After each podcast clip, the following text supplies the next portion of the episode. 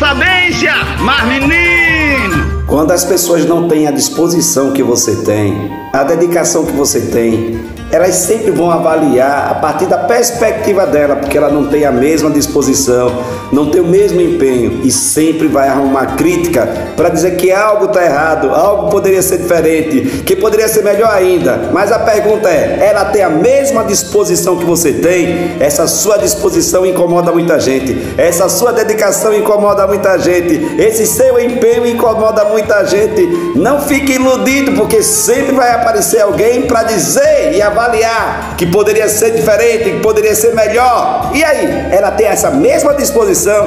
Tem não, rapaz. E quem menos tem disposição, mais vai falar. Sou eu, Padre Arlindo. Bom dia, boa tarde, boa noite. Mas, meninos, sempre vão avaliar a partir da perspectiva dela. Porque disposição que é bom, hum, é bem pouquinho. Oxe, oxe, oxe, oxe, mas menino.